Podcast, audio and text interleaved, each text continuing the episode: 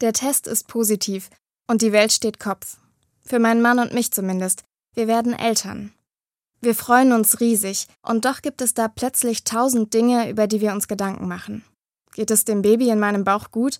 Bekommt es alles, was es braucht? Was, wenn es Komplikationen gibt, wenn das Baby krank ist?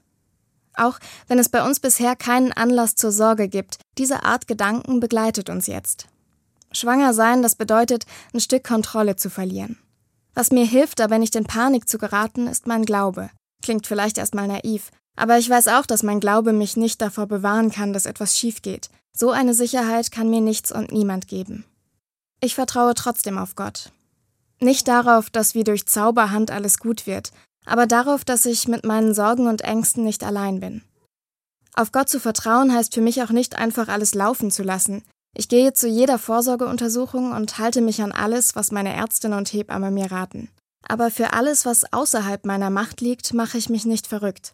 Und ich vertraue darauf, dass Gott mir hilft, was immer auf mich zukommt, zu tragen. Die schönen wie die schweren Dinge. Ich finde, so zu vertrauen ist nicht naiv. Es hilft mir zu leben.